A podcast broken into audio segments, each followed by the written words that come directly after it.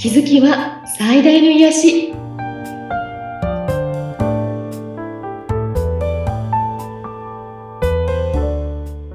皆さんこんにちは。アトラクションカウンセラーの広田ゆかりです。アシスタントの菅千奈美です。ゆかりさんよろしくお願いいたします。お願いします。さあ今回のテーマは何にしますか？今回はですねはい。感謝の波動というお話をしてみたいと思います。感謝の波動はい。周波数の話ってちょっと前にはい。ですけれども、ええ。その周波数もこうレベルがあってですね、一番周波数の高いのが愛と感謝って言われてるんですね。はい。うん、なのであの私たちが心から感謝している時ってめっちゃ周波数上がってるんです。うん。うん、で、えーと、本当に愛を感じていたり大きな愛を自分がこう与えている時これもすごく周波数上がっているんですけど、えっ、と愛っていうものって少しこう確認しにくいと思うんですよねみんな。ええ。うんうん。なので、まあ、周波数をあの上げていくっていうのを考えたときに、うん。感謝っていうのが一つこう分かりやすいかなと思うんですね。ええ。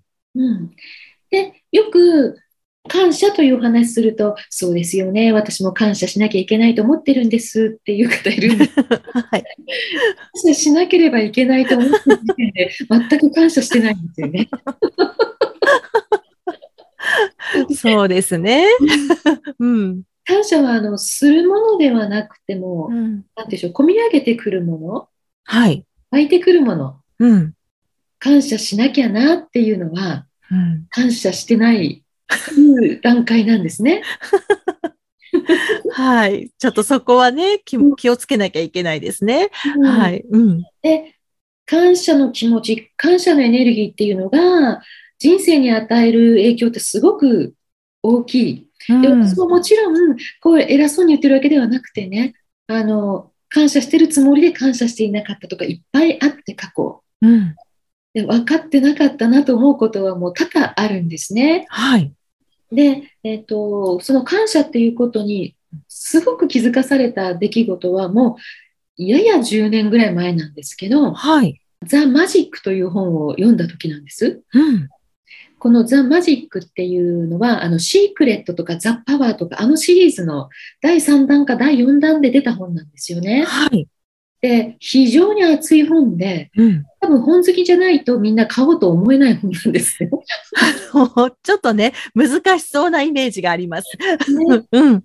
で、私、意外とあの昔から本が好きだったので、はい。本屋さんに行った時に、パッと光って見える本って時々あって、はい。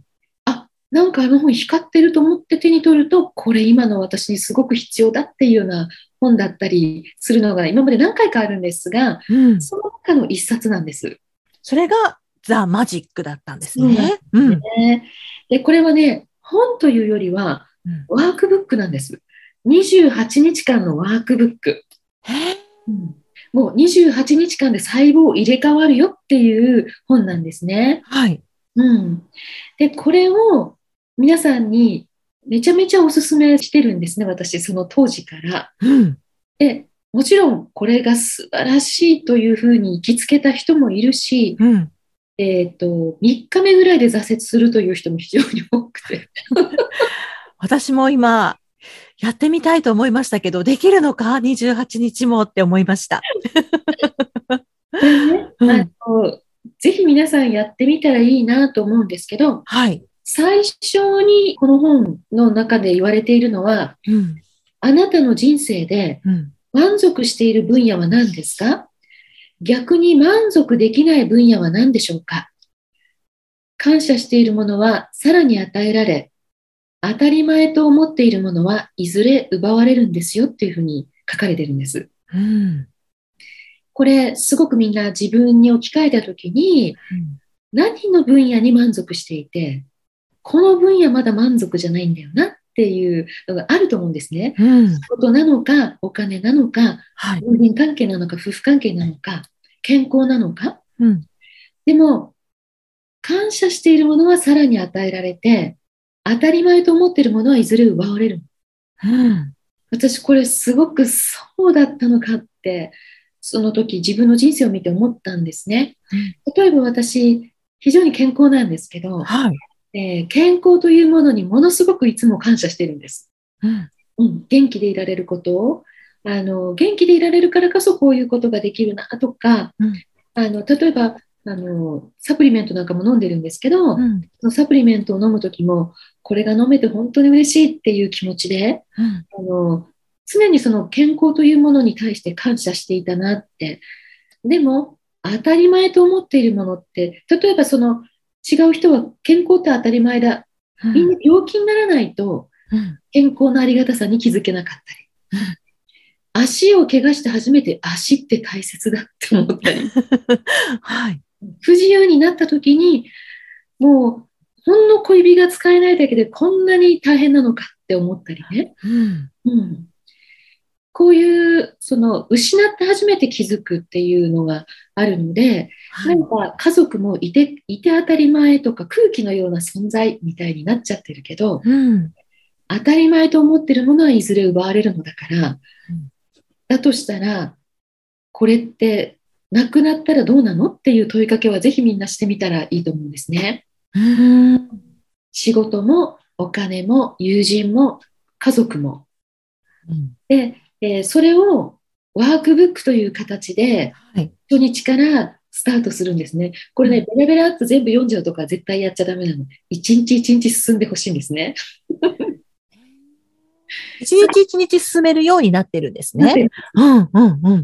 一日一日その日のテーマが書かれていて、うん。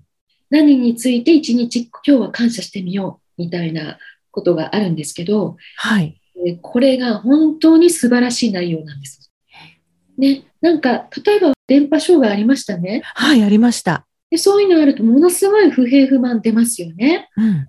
で、文句言いたくなったりするんですけど、でも日々この電波が使えて、スマホが問題なく使えることに感謝してるかと言われたら、感謝してないんです。うーん。言われてみると、うん、そうですよね。うん。例えば、私の住んでるところでは2、3年前に大規模停電あったんですが、ええ。電気が丸2日間使えなかったのかな。うん。そうすると、特にもう困ったりしない、ゆっくりすればいいんだって思って、はい。で、普段ならテレビとか見ちゃうけど見ない。うん。で、あ、普段できないお掃除をしようと思って、掃除機かけようと思ったら、あ、電気使えないんだった。ねはい。うん。あ、溜まってるアイロンがけしようと思ったら、あ、アイロン使えないんだった。みたいな。うん。で、私あ、テレビ使えないんだから本読もうと思ったら、あ、電気つかないんだったっていうね。あ普段当たり前にやってることができないっていう時に、あ、なんて普段電気のお世話になってたんだろうって。あ。うん。ね、そして、これ冬じゃなくてよかった暖房が止まったら大変だったよってその時すごく北海道人は思ったんですね。ええ。でも普段電気代の請求が来ると高いなと思ったりするの。確かに。今も本当ですね。うん。車がないと北海道人は困る人いっぱいいるんだけど、うん。でもガソリンが値上がりって聞くたびにそこに不満が出たりうん。うん。するんですね。うん。で私たちあの庶民であっても昔のお姫様お殿様よりいい暮らしをしてるんですよね。うん。うん。今世界中無料でこんな風にテレビ電話的に話せたりねはい。するのにこれすごいことなのに当たり前になってくるとうん。感謝忘れちゃうんですね。本当そうですよね。うん。だから、まあ、この感謝の法則からいくと,、はい。えー、と例えばお金を欲しいってもっと収入欲しいって思ってる人は、うん今月のお給料もこんな少ないんだよって不平不満を言うよりもうん。めちゃめちゃ感謝したらいいんですその収入とかあとはあの働けることはい。職場が、ね、あって働ける場所があってうん。健康で電車が動いててとか実は全てが感謝なんですよね。うん。これをできたときにまあ、前々回ぐらいにね、お伝えした、なんとなくいい気分で生きるっていうことが実はできるんですね。すべてが当たり前じゃないんだっていうことですよね。なんか日本ってほら、時間通り電車来るでしょ？ええ、来ます。うん海外ってほら、来ないってそうですね。ルーズな感じですもんね。うん。なんか水道壊れたのでって、た直してほしいと思って日本ならすぐ来るじゃないですか。はい。もう外国だと何日もって思って ええ。素晴らしい国に住んでいて、はい。なんか、本当は当たり前じゃないんだな、いろんなことがっていうことに気づくと、うん。全部ありがとうっていうことなんだなっていうふうにうん。いく。そうですよね。だから全て感謝って思ってると、うん。常に感謝の波動で生きてるので、はい。周波数高いので、うん。うん。引き寄せることも、さらに感謝、感激みたいなことがやってくるってことなんですね。いいですね。感謝ってね。ね、でも、ちょっと忘れると当たり前って、大体みんな腹立った時に当たり前と思ってる時だから、ああ、言われてみると。うん。なんでこうしてくれなかったの？とかっていう時って、うん。こうしてくれるのが普通でしょ？みたいに思ってたりね。うん。なんか、なんでしょうね。いや、特に身内はい。だったり、うんうんうん。家族だったりすると、やってもらって当たり前って思ってるから、感謝するどころかや、ちょっとやってもらえなかったことに腹立てたりして。確かに、身内だとなおさらですよね。うん。不機嫌になったりして。うん。で、お互いのイライラ募らせて、非常に家の中の気が悪くなるみたいな。いうん。ねうん。や、思い出すと私もいっぱいあったなと思うんです。はい。なので、これを早く分かってればよかったって、すごく思ったんですね、その時。ええ。で、その時から、や私の人生ってすごく変わったと思います。この感謝というものに気づいた時に。うんうんうん。で、すべてがそこから、それで全部腑に落ちたわけじゃなくって、うん。定期的に私、時々こう、いろんなぶあのページをやってみるんですけど、ええ。忘れてたなとかね、そういうのもいっぱいありますね。へえ、面白そう。だから、なんか、日本の、今、なんか日本の政治とかね、うん。すごく文句を言いたくなるみんな、不平不満が出やすい。うんうん。だけど、日本って、実は安全で、結構ね、住みやすい素晴らしい国なのに、はい。なんかこう悪いところを上げつらってしまうっていう、うん。これって、やっぱり、あの、日本という国の波動を下げちゃうんですよね。うん。もうあのもちろん、おかしいことはおかしいって言っていいんだけど、ええ。不平不満ではなく、うん。えー、とそれを表現していくっていうことがすごくで感謝すべきとこはめっちゃ感謝するっていうのをやるっていうことがうん。すごく重要かなと思います。ねえ。うん、感謝がとっても大切っていうことがね、すごいよくわかりました。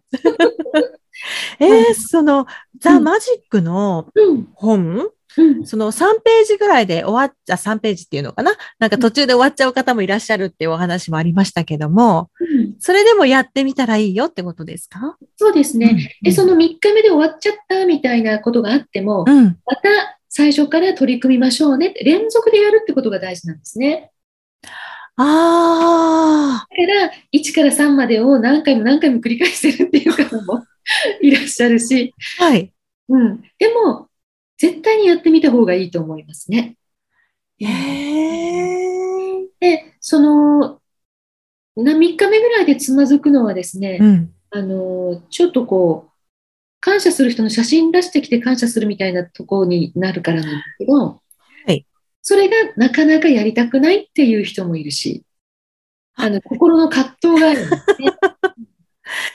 そこはあのそこでつまずいてもいいから、自うん分ってここに感謝できないんだなっていうことに気づくだけでもうん。と思いますね。うん。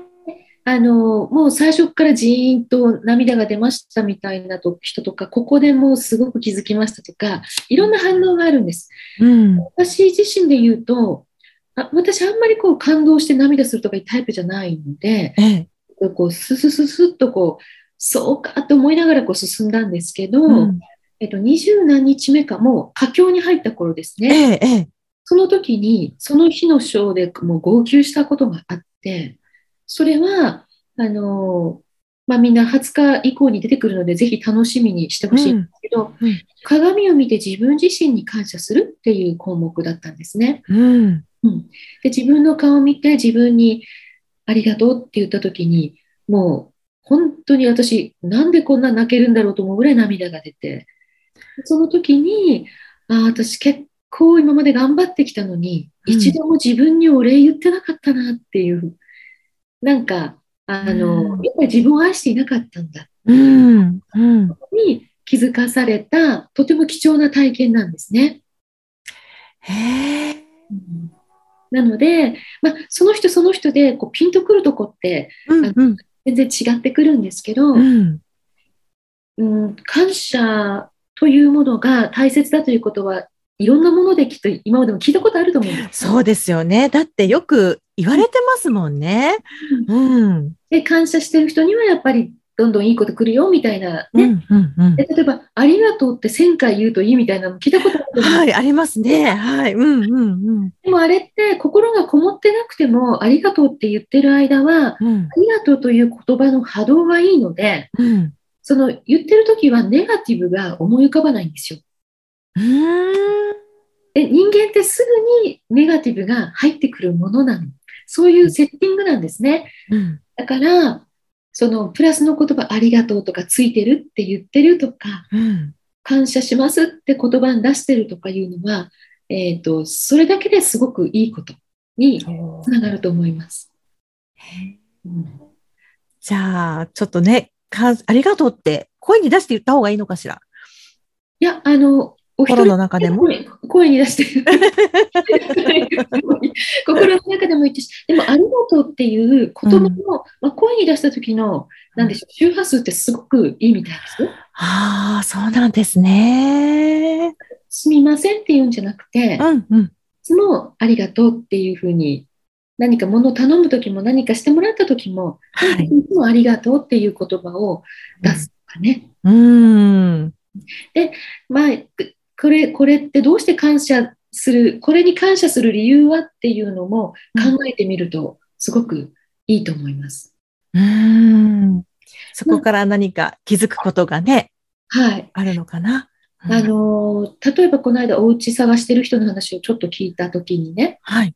あの、今の家がこういうのが気に入らないから、こういう家を探したいのよね、うんっていう方がいたんですけど、その方にアドバイスしたのは、今の家にめっちゃ感謝して、壊れてるとこがあったら直して、きれいにして、感謝してくださいって。そうすると次の家が用意されますっていうふうにお伝えしたんですけど、うん。これ私自身も経験してるんですけど、本当にその通りなんです。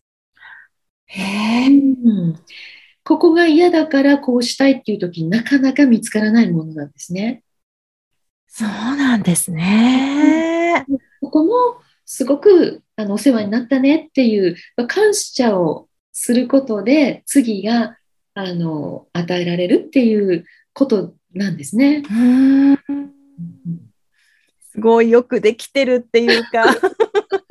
ね、この仕組みは全てがそうなので、全てに当てはまるので、なんか職場変えたいなっていう人も、ああ、そうね、あの職場変えたい人も、えーと、今の職場にめっちゃ感謝すると、次にいいものが与えられるんですね。うん。